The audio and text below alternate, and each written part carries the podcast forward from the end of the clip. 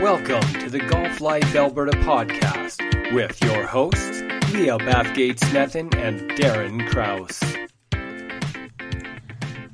Hey, everybody, welcome to the Golf Life Alberta podcast, season one, episode 11. Please follow us on social media on Facebook, Twitter, and Instagram at Golf Life AB and on the website at golflifeab.com. I am your host, Leah Bathgate Snethen, here with my co host, Darren Kraus. I lost the Mister this week, Darren. Happy? You did lose the mister, and I gained a set of sunglasses. Yeah. Which I'm sure you're going to tweet out when you tweet out the promo I was not going to share the picture of you wearing your sunglasses inside your. Well, no, I, I needed to take the steam out of it. PR 101, Leah. You got to get out ahead of something before it gets you. Oh, okay. Guess I still have a lot to learn. I'll, I'll learn from the pro. Yeah, sure. Today on the show, we will update you on this past weekend's PGA and LPGA tournaments. We've got local chip shots brought to you by Callaway Golf, the AGT hot seat, and we've got a pretty interesting interview this week, don't we, Darren? Uh, yeah, you know, uh, I think the interviewer is probably uh, gonna be carrying this one. Uh, the interviewee, a little weak this week, but you know what? We'll make it work. That's okay. That's okay.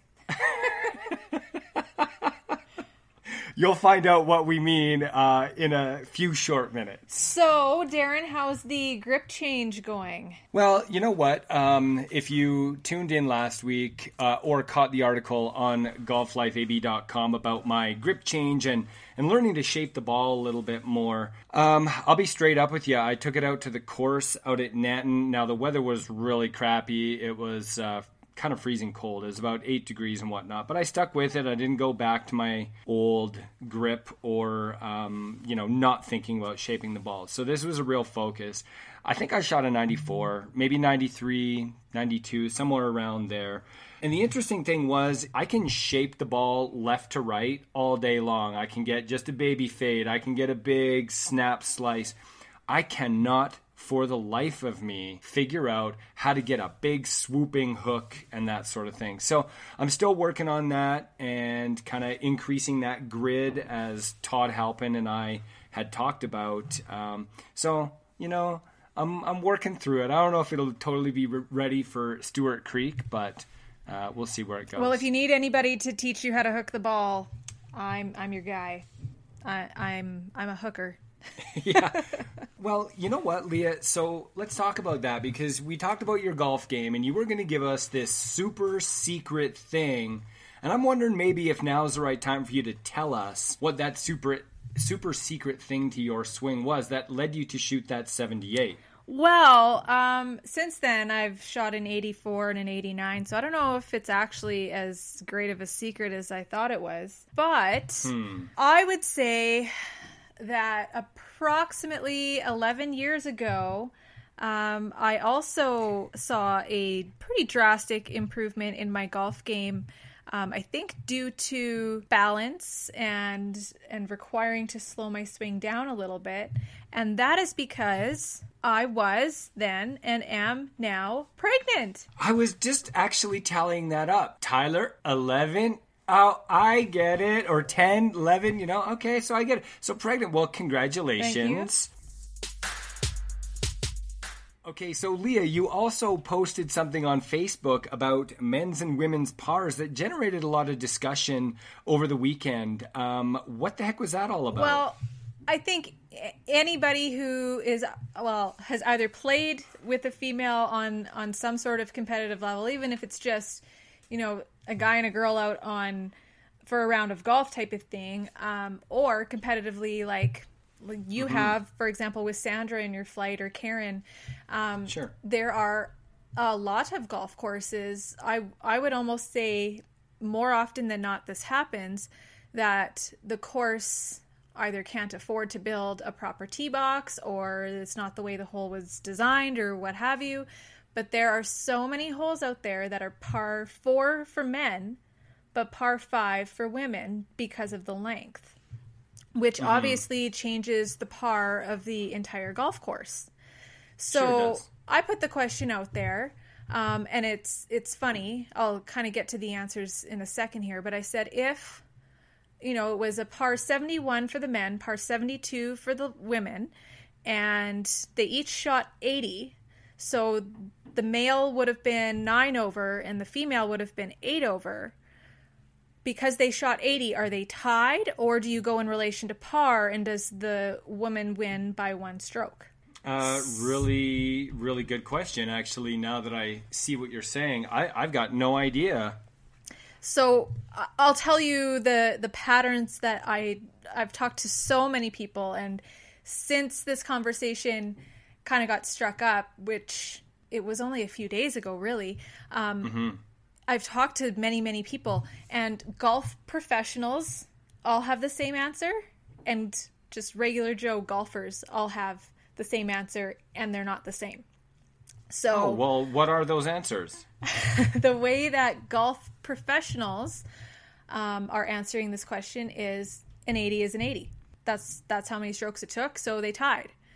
Of course, me as a female, I'm like, well, how though? Because it should it not be in relation to par? Because if the 80 is an 80, then the woman actually has a one stroke disadvantage in this case because mm-hmm. she basically was expected to play what was on the card as a par five as a par four. Um, only one of the golf professionals put out there, you know, well, then you need to have them play the same course and tee up the women in the fairway or or whatever. To, you need to tee up the women to make it a par four. Hmm. So that's how they're answering. And then the golfers, kind of the average Joe golfers that I've asked, literally every single one of them said, well, no, it's in relation to par. The lady wins by one stroke. And that's the way I've always seen it too. So I, I don't know. How would you well I figure that one out? I can see both sides, which is kind of a kind of a lame ass chicken out, but I think I would actually lean towards the pro golfer side, and and here's why because I think the the great evener ultimately, and and I'm assuming that they're they're hitting from different tee boxes. Um, like one is hitting from say whites or blues, and the other one is hitting from reds or whites. So the equalizer on the whole thing, um, which which in the end to me equalizes the score, would be the fact that the woman should be able to put the ball in the same place as the man um, on their on their drives because of the tee. So, I mean that that but to me would be the equalizer. Typically, that but that's that's kind of the problem is so we've got number two at Pine Hills where we played. President's mm-hmm. Cup last year. We've got number two at Drayton Valley. Those are the only two golf courses that I've played this year, so I'm using those two holes as examples.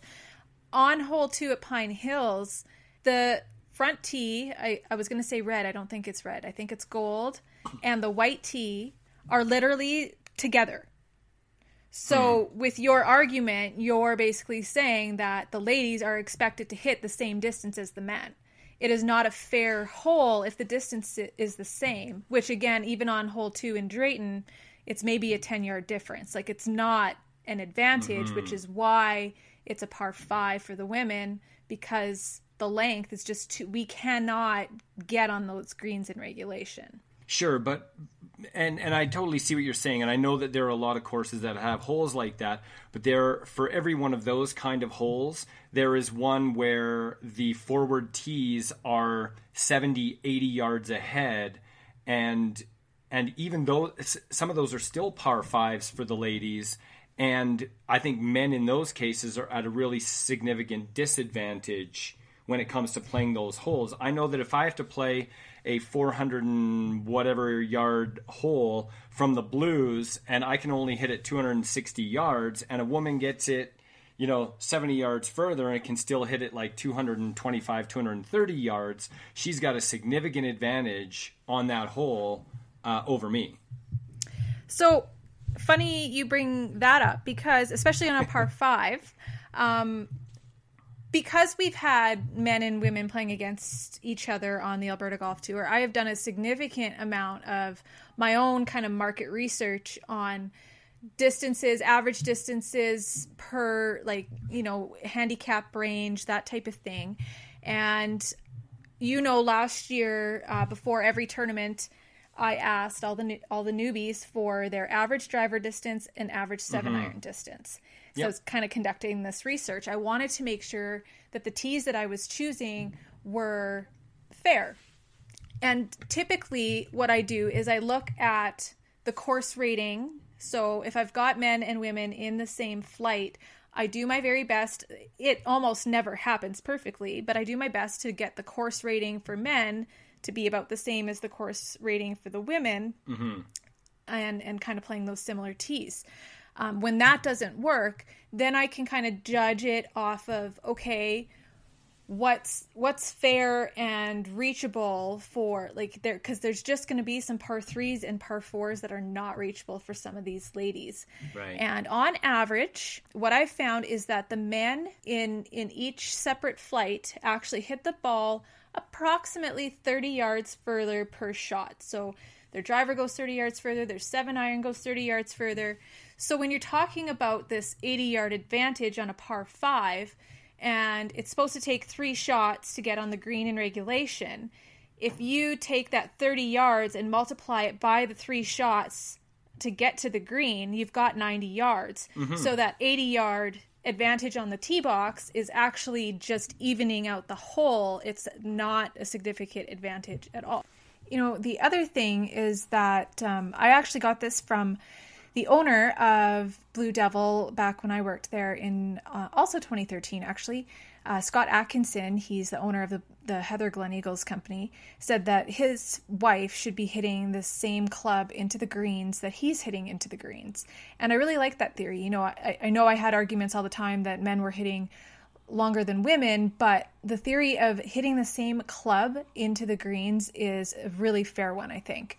So, you know, a lot of guys are hitting their pitching wedge, you know, 140, 150 yards, whereas for me personally, 150 yards would be my five hybrid.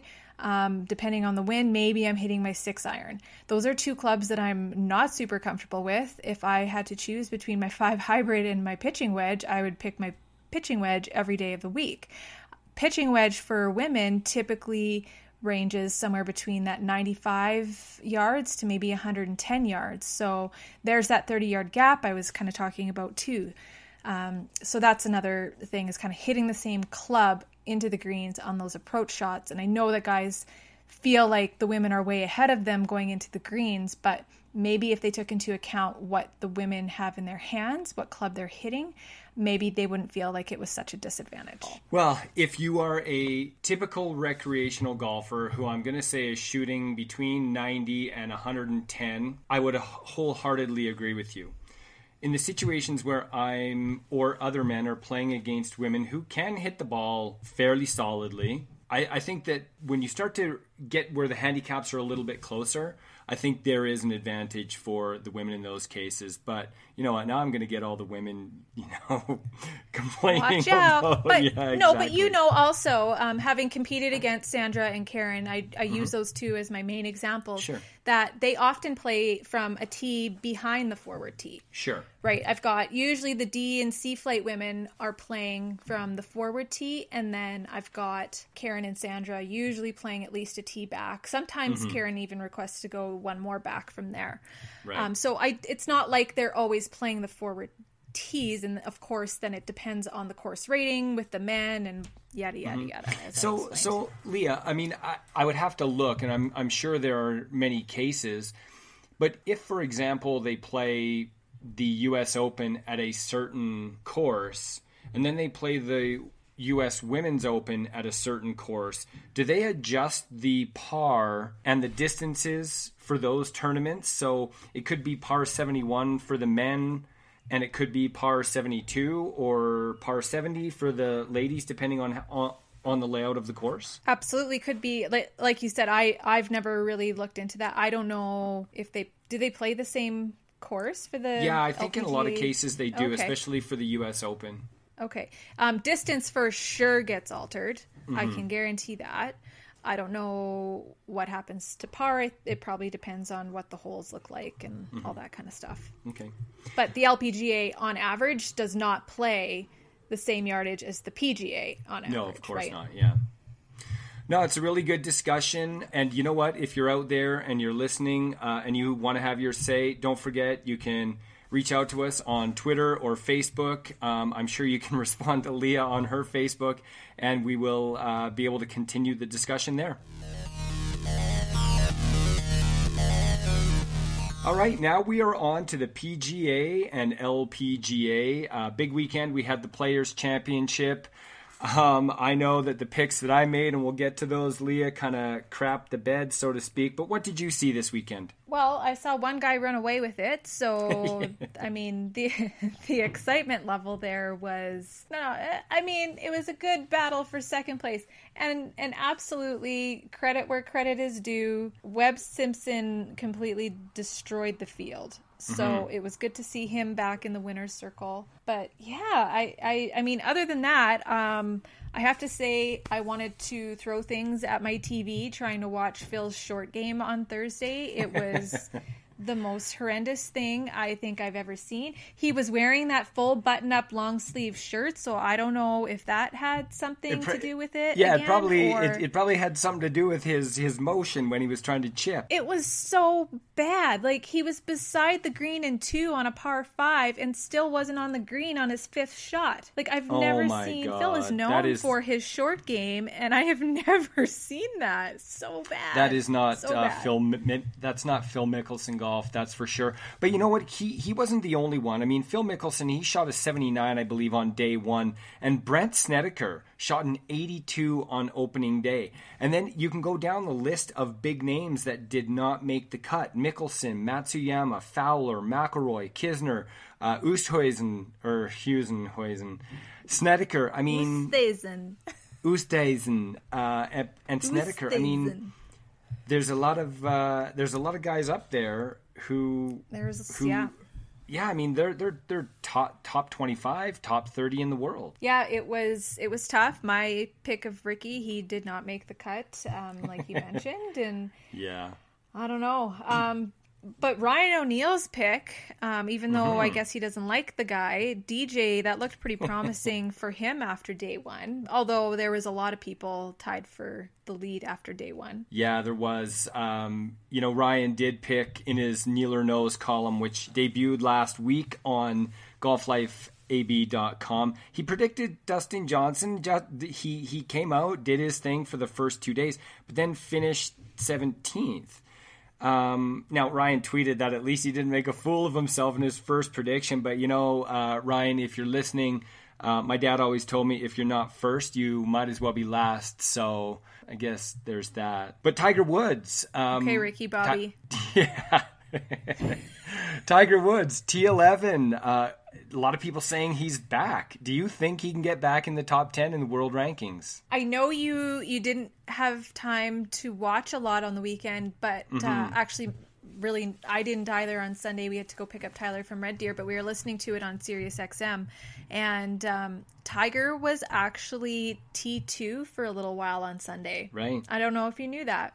Yeah. Uh, so yeah, until he did what cool. he d- doubled fifteen or something like that. yeah, back the back nine wasn't very kind to him. Yeah. Yeah. I like New Tiger. I'm not going to root against him, but I will continue, I guess, reminding myself and our audience of the bet that I made when I worked for the Flames with all the sales guys there that Tiger would never win another major. So.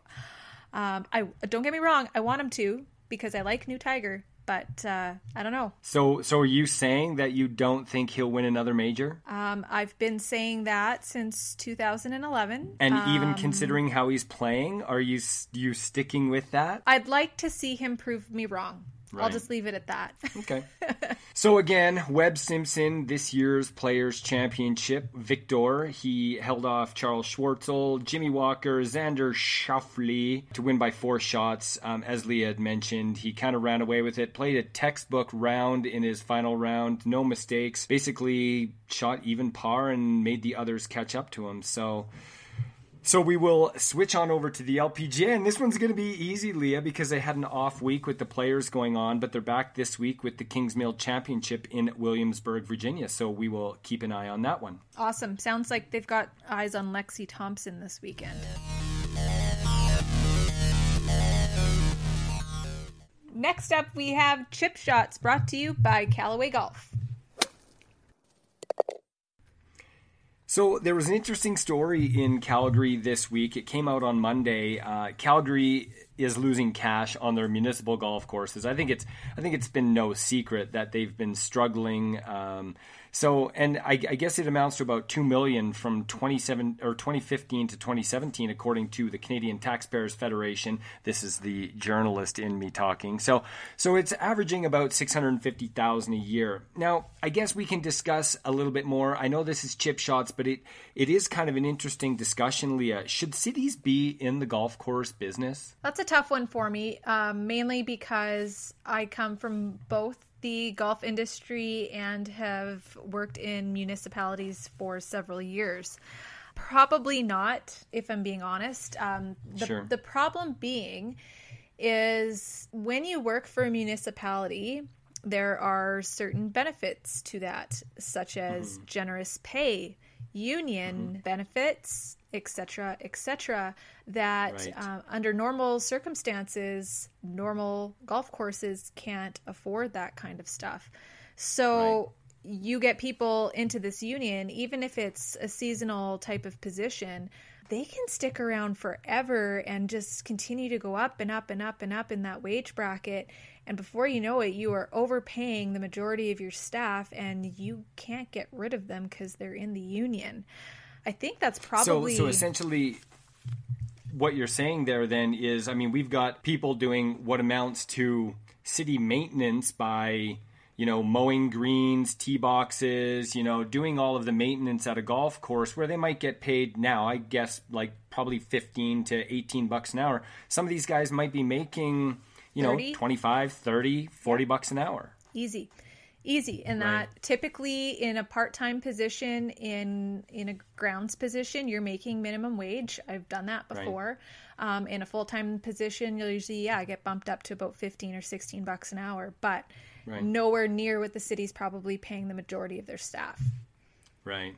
You know, that's a really good point. I hadn't thought about it that way because I know a lot of these courses you know they, they do have their their really dedicated group of golfers maybe not as many as as we would want you know filling up the tee sheets but i do think it's it's a good discussion to have and i, I think the city is looking at maybe farming it out to private interests, keeping the municipal golf courses because I think it's just like any other recreation, whether it's soccer or baseball. You got, I, I do think that you need to have these facilities in a city, and maybe the city does maintain the ownership, but they have they have a, a golf group, and I, I don't know whether a group like like Play Golf Calgary or the Windmill Group or any of these guys would want to take over like the the kind of ownership structure, or, or I guess not the ownership structure, but the operating structure of some of these courses to maybe bring down the wages and that sort of thing. Um, in order to keep the facilities, but also make sure that they were making a little bit of money. Yeah um, they'd af- absolutely have to do something like that. And the other prerogative of the city is to continue to stay affordable to its citizens. So they mm-hmm. can't up their green fees to, you know, a hundred bucks with 40 bucks for a cart like all these other golf courses are doing to stay profitable. So yeah, that's sure. that's the other thing. Too much on the expense side, too little on the revenue side. You get mm-hmm. a huge deficit every year and it just continues to grow. Yeah. Well, it's a discussion I'm sure we'll hear, hear more about, and uh, should anything come of it, maybe we'll bring it up again on a future show. So the other things um, exciting, uh, we have talked about it before, but Kananaskis officially opened first first rounds this week, so it's worth congrats again to them. Leah interviewed head pro Bob Paley back in episode nine of the Golf Life in Alberta podcast, and it's definitely worth checking that out if you haven't. Really great interview. Bob's an awesome guy. Um, one final note. Uh, wait, it was wait, star- Oh, wait. sorry. Do you want to say something? yes. I always want to say something. What was I going to say now? First of all, I get so many butterflies just talking about the fact that Kananaskis is open. Like, the butterflies in my stomach the whole time you were saying that. It's just insane. The other reason I'm getting butterflies in my stomach is because I'm playing two rounds there this weekend. So Oh, so you just wanted to get that in there. That's Yeah. that's what you stopped. That's what you stopped our podcast and made me make an edit for was that so that you could brag to everybody that you get to play Kananaskis this weekend. that is correct. Oh, okay. Okay, definitely well worth it because even though I just said that, I am jealous. So good on you for, for that. So the final chip shot for today is uh, the PGA of Alberta started some of their one day events for pros. And this week's event was out at Sirocco Golf Club. And this was on Monday. Eric Locke of Priddis Greens shot a 66 in the one day tournament, and he took home a healthy $1,200. Leah, when are our purses going to get that big? Uh, well, um, when we have $20 person prize pool, let's do the math. Yeah, probably never. That was Chip Shots brought to you by Callaway Golf.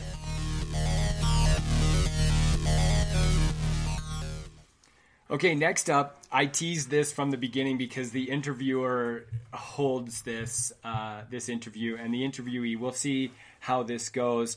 But uh, Leah, we've got the AGT coming up. I'm sure people will um, get who the interviewer and the interviewee are here pretty quick.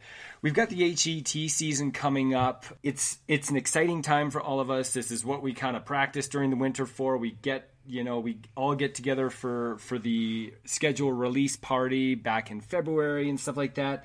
So we are just like a couple of weeks away from going out on the first event. Are you excited? I'm so nervous for some reason. I always get this way right before the first event. So, yeah, next weekend. It's next weekend. Next it's like 10 okay. days away. 10 Um, days. Wow. And actually, on Wednesday next week is the uh, rescheduled MS tournament, too. So, um, I mean, we're really a week away from everything getting going, and uh, I'm super nervous.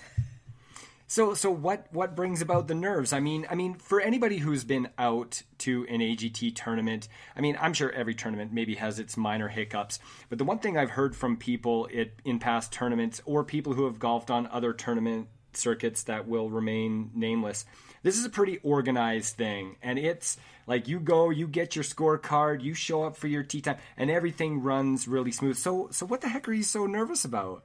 Why do you think things run so smooth? Why?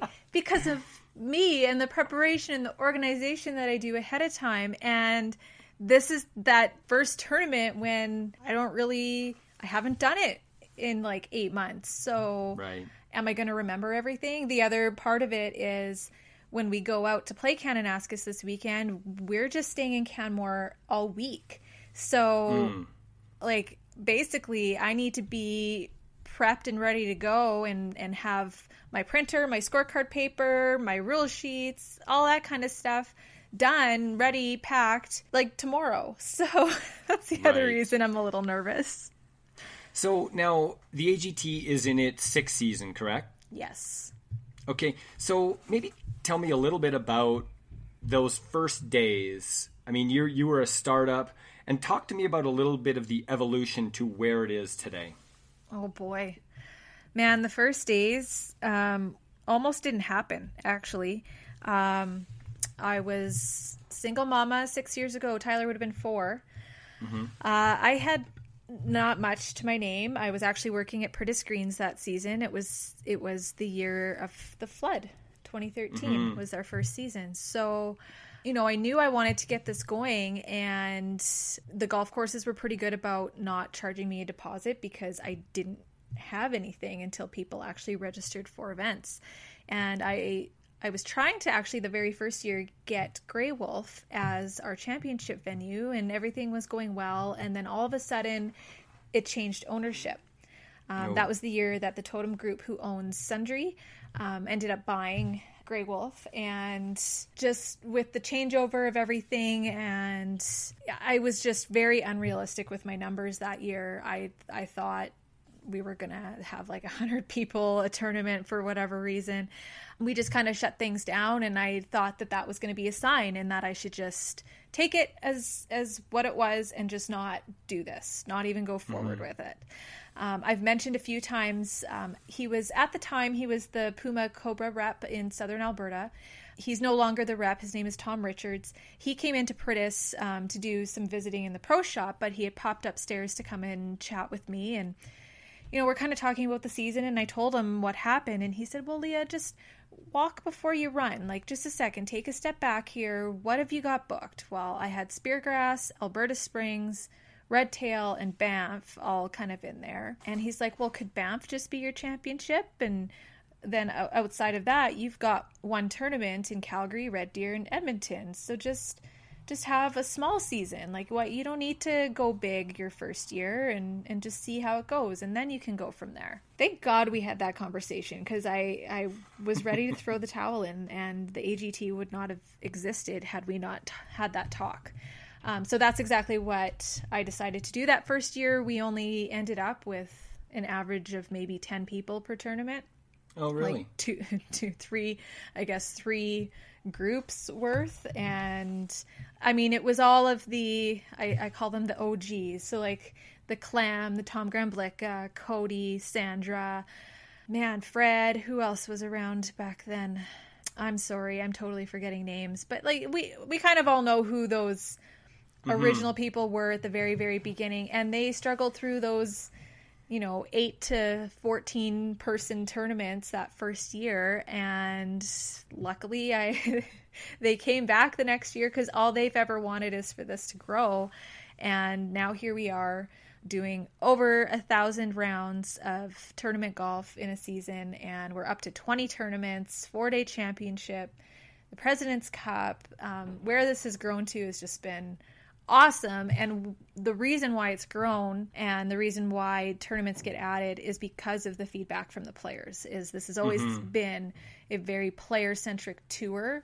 And I always want to make sure that the players are enjoying themselves and they're getting out of it what they signed up for. Right.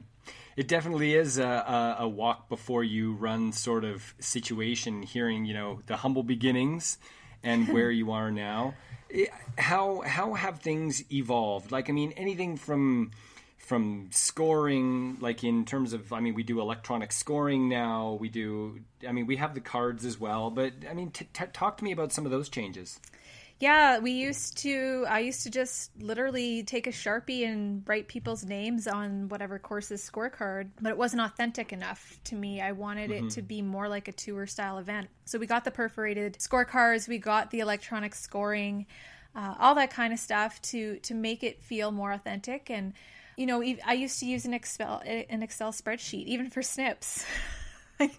that kind of stuff was painful, but there was no operating money those first few years. Um, right. Now, luckily, we have some operating funds. We're still not at the point where we're profitable, but you know, hopefully one day we kind of get there. And and the the whole point of it, if anyone has ever read my first interview, one of the things that I did say was, you know, we're not in this really to make money. You know, six years in, it'd be nice to be able to pay myself something. It would be nice to not still be saying that. yes. Uh, but but that's just kind of you know anything that we make goes right back into the tour. It goes back mm-hmm. into swag or flags or banners or what have you. We don't you know we're not lucky enough to get government funding and, and things like that. So it's very much funded by the players. So the money goes right back into the players mm-hmm. um, as well and, and their experience. Right. So let's talk about this season uh, this is the biggest season ever. Correct me if I'm wrong, but we've got one hell of a lot of tournaments. My visa is screaming at me. Well, not quite yet, but it will be. I anticipate these screams. I mean, this is where we are. This is that that running phase. Tell me about this season and where we're at today with the AGT. Well, I thought that we would be. I, I have to admit, when I f- first started planning the season, I thought it was going to be really difficult to beat last year. Uh, mm-hmm. Last year was really centered around Canada 150. Uh, all the majors were centered around that. So we had Stewart Creek, Banff, and Jasper for our majors. Uh, and we had some really good tracks on the schedule, and I just didn't see how there was any way that we could make this year's schedule better than last year's. And then I got a phone call from Tom Gramblica, who happens to be a member at Priddis Greens, and said, Leah, um, we got the green light. That's um, good. Yeah, the Priddis one is a real bright spot this year. I, you know what? I mean, the Canada 150 one is good. You're absolutely right. But we've got Priddis, we've got Kananaskis, we you know we've got Oh. Innisfail again this year. We, I mean, we we're everywhere. It it That took off like, after the Priddis thing. I got to tell you, I couldn't I couldn't speak when Tom phoned me.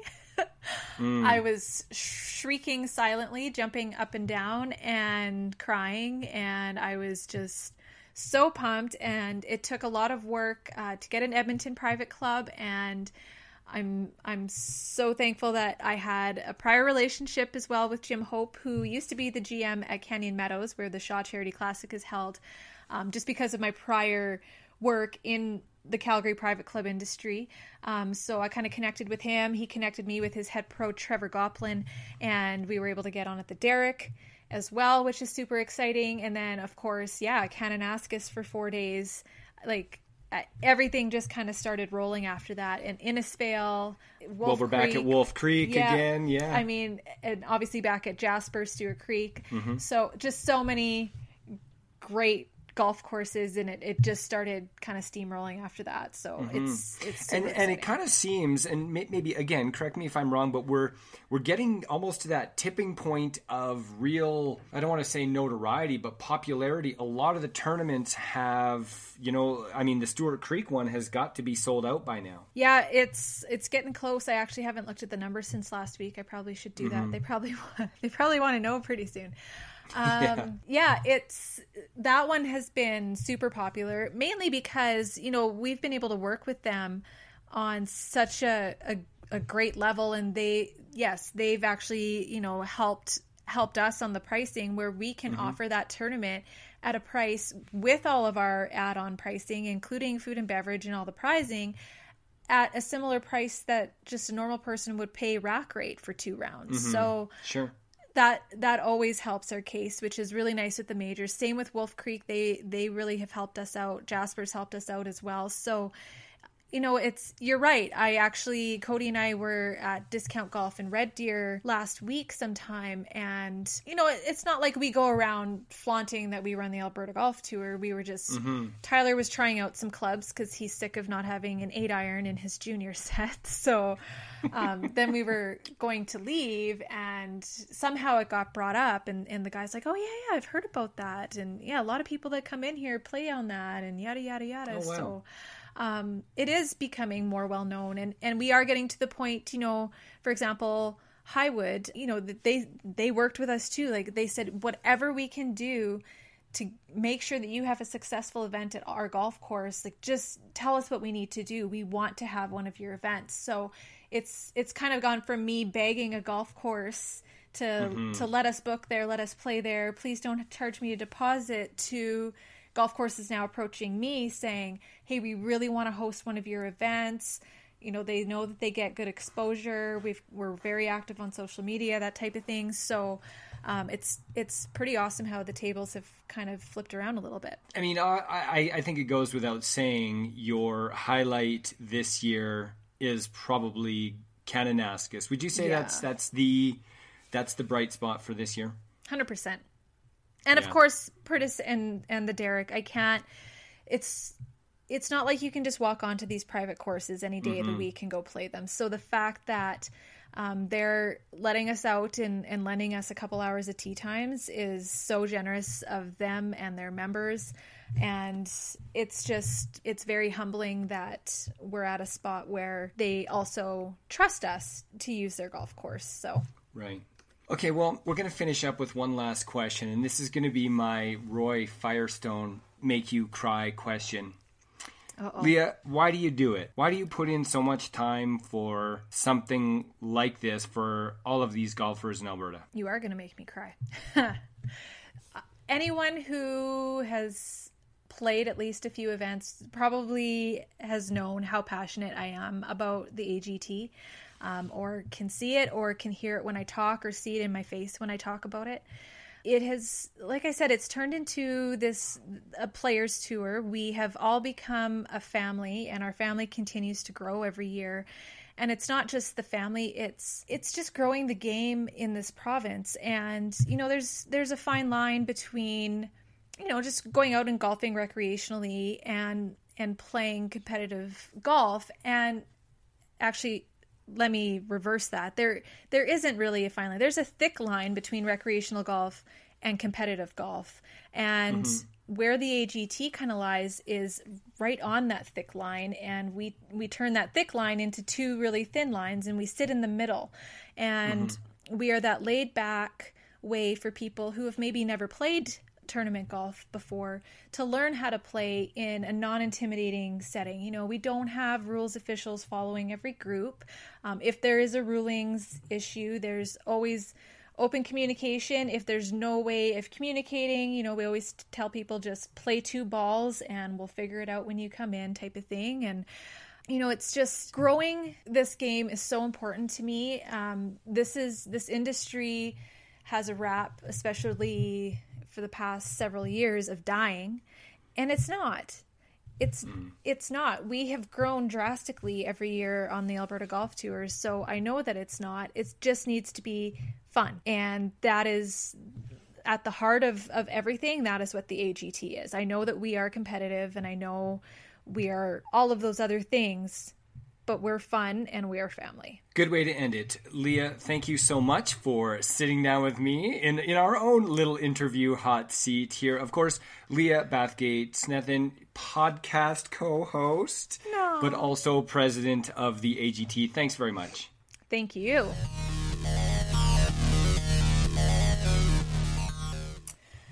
Okay, let's let's stop the water waterworks here and uh, get to an entertaining hot seat. They're all entertaining, aren't they? They are very entertaining. I quite enjoy it. Uh, and who do we week, have this week? We're we're gonna pick on a champ fighter this week. Ooh. Yep. Actually, this guy's kind of gone back and forth between the champ and the A flight, but he's mostly been in the champ flight, so we'll keep him there. He has been around since the very beginning as well. Surprise, surprise. And um, just one of, in Cody's words, actually, this could mean two people in Cody's words, one of the nicest guys around. Just for the record, Cody said that about two different champ flighters and they both heard him say it in front of each other and they called him out and they're like wait i thought i was the nicest guy ever and then Uh-oh. the other one was like, wait a minute, I thought I was the nicest guy ever. So now we have the nicest guy under 40 and the nicest guy over 40. Uh, not giving away anyone's age. But this week's hot seat is Mr. Tyler Mossy.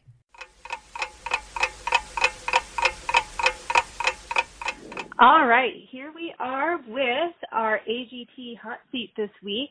We have champ lighter Tyler Mossy joining us. Welcome to the show, Tyler. Thank you, Leah. It's nice to be here. All right, are you ready for this rapid fire segment? I guess so. Fire away. Let's see what we got. All right. Uh, where are you from? Vauxhall, Alberta is where I was born. I live not too far from there, a little little city called Brooks, Alberta. Nice. Uh, how long have you been playing on the AGT? I believe I've been on the tour uh, since its inception that back in 2014 or 2013? I can't remember. 13, 2013. 13. Yeah. yeah. Uh, which flight do you play in? Uh, generally, it varies between uh, the champ flight and the A flight. Um, my game is not always on par, so I don't always stay in with the big boys. But uh, what is your favorite AGT moment? Oh goodness, there are so many great moments at AGT it definitely wasn't the 12 I took on uh, when I hit myself with the ball in that major. Uh, uh-huh. It might have been a couple years ago. That was it was in the championship, yeah, yeah, like whole like three or four, like four days, uh, already twelve deep. It was awesome. That was um, oh man, I I remember I I can't remember. I think it was at Stewart. Was that Stewart Creek, where I don't know. I ended up next to a rock on the final hole, and everybody's watching me. And I made this up and down that was insanity. I should oh, not that was have made Silver Tip. Silver Tip. It was at Silver Tip. behind the green on 18, right? It was right up against a rock, and I should not have Yep. even swung at it, and somehow landed on a downhill lie as soft as it could, and dropped like a ten footer, and it was just some kind of miracle. I don't think That it meant anything, but it was pretty fun. No, it was a great shot. what is your home course? Uh, Brooks, uh, Brooks has its own little course here, um, so that's my that's where I play. And what is your favorite course of all time? Oh, that is such a tough question. Goodness. oh, there's just so many great courses. I think probably the one that just just pops into mind is this little course down in Phoenix called Las Sendas. It's just a great combination of of golf. It just has it's a beautiful desert course. It's got super green, it's super white sand all around it. It's got the sequoia. It's just it's just a wonderful little course. So Nice. super challenging. So I'd probably pick that if I had to pick any. I, honestly, I could put I could put 50 courses on that list. There's so many great ones out there. That is true. Uh, what kind of clubs do you play? I play Mizuno's, um, MP15s. I've been playing them for a couple years. Um, I, I started out with some Mizuno's quite a few years ago. Not the first clubs I ever owned, but some good ones. And then I switched over to Ping for a while, and uh, gravitated back to Mizuno's. I just really love the feel of them. Uh, what kind of ball do you play? Um, I'm actually going to switch. I've been playing. Uh, I've been playing Pro V1 X's, and I'm going to switch to a Pro V1 this year because I'm an old man, and uh, and I and I need uh, I need a little less spin off the driver. Honestly, I'm I've just always been my it's always been my bane of existence trying to get off the tee properly. So if I could just get off the tee, I think I'd be all right. So I'm going to try that this year and see how that goes. All right. Uh, would you rather play in the wind or in the rain? Oh, most definitely in the rain. I absolutely despise the wind. um, I I have this brain that doesn't seem to like to want to shut off, and so every time I get a little breath of wind, I'm, switching clubs and I'm unconfident, and it just makes my game go to hell. So, That's fair. so I uh, I hate the wind, hate it. I'll be I take rain every day over wind. All right. What is your favorite junk food? Oh, I like so much junk food. Like honestly, I have to work out so many hours just so I can keep up on my junk food obsession. Um, if I had to give everything else up, I'd probably give up. So I bought these. I like chocolate. Um, I found these chocolate bars. My sister introduced them to me. Um, there's some kind of chocolate bar that's got pop rocks. It's terrible stuff, but Oh, you can't wow. buy them in Canada anymore. So I get them imported from the UK, actually. Nice. That's how terrible it is. And so I hoard them and I have them every time I want something a little special. That's awesome. Uh, we've got two more. If you had $10 million to wager on someone making a 10 foot putt, who would you choose? Goodness gracious. Like a pro? Well, a there's been dude. pros being chosen and there's been AGT players being chosen. So An whoever AGT you want in player. the world. Is probably not where I'd throw my ten million bucks behind. Don't throw it behind me. Trust me. I wouldn't wager a five inch putt on ten million bucks. I would probably oh man, I would say I would have up up to this season I would have said Spieth every time. But Spieth's been kind of a kind of a trash this year on on the greens. Poor mm-hmm. guy, I'm really feeling for him. I would say I don't know. I like Rickie. We're gonna put Rickie on the board. Rickie. I like, I like him. I think he's I think he's a great guy. I think he's a great player. And finally, who is your AGT rival?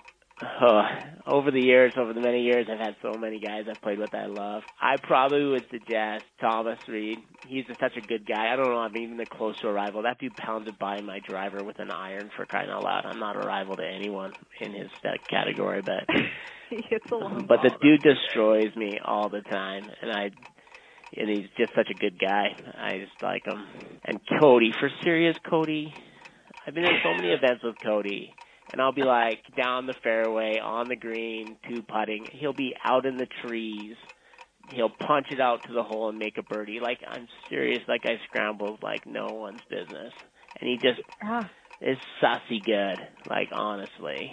it's I mean off the tee usually it's it's a little gross, but it's the most annoying thing ever when you have to constantly play with the guy, right? I love him. He's awesome. awesome. I'd love to have his scramble game. I'd love to have his game. He's he's a great dude. I'd love to have Thompson. I'd love to have so many of these guys' games. It's so fun to play. It's so fun to be able to just show up and and have a bunch of guys that are good to play with, and you just go out there and have a good time. And and uh, it means something, but it doesn't mean everything. It's, it's super fun. Exactly. Awesome. Well, thanks for joining us on the AGT hot seat this week, Tyler. We'll see you at Uh, Stewart Creek. You betcha. Alrighty. Another great hot seat. Tyler was one of the first players I golfed with when I was uh, well. I, actually, you know, I'll, I'll tell a little, a, a quick little story. I, I caught the Alberta Golf Tour. The first time I had ever really seen the Alberta Golf Tour was a quick write up about the uh, the championship. I, I think it might have been four or five years ago, um, and Tyler Mossy won. Um, That and was so, year one. Or no, year two. It was yeah. year two. y- oh, Yep. Okay, so year two. So I saw the write up in the Sun. So I started checking this out. What is this AGT thing? And then, so my first tournament ever was, of course, the the MS tournament that you the the charity tournament that we do every year. And uh, I was in I was in Tyler's foursome, so it was a really good experience to golf with. Were you with like Tyler, so- starstruck?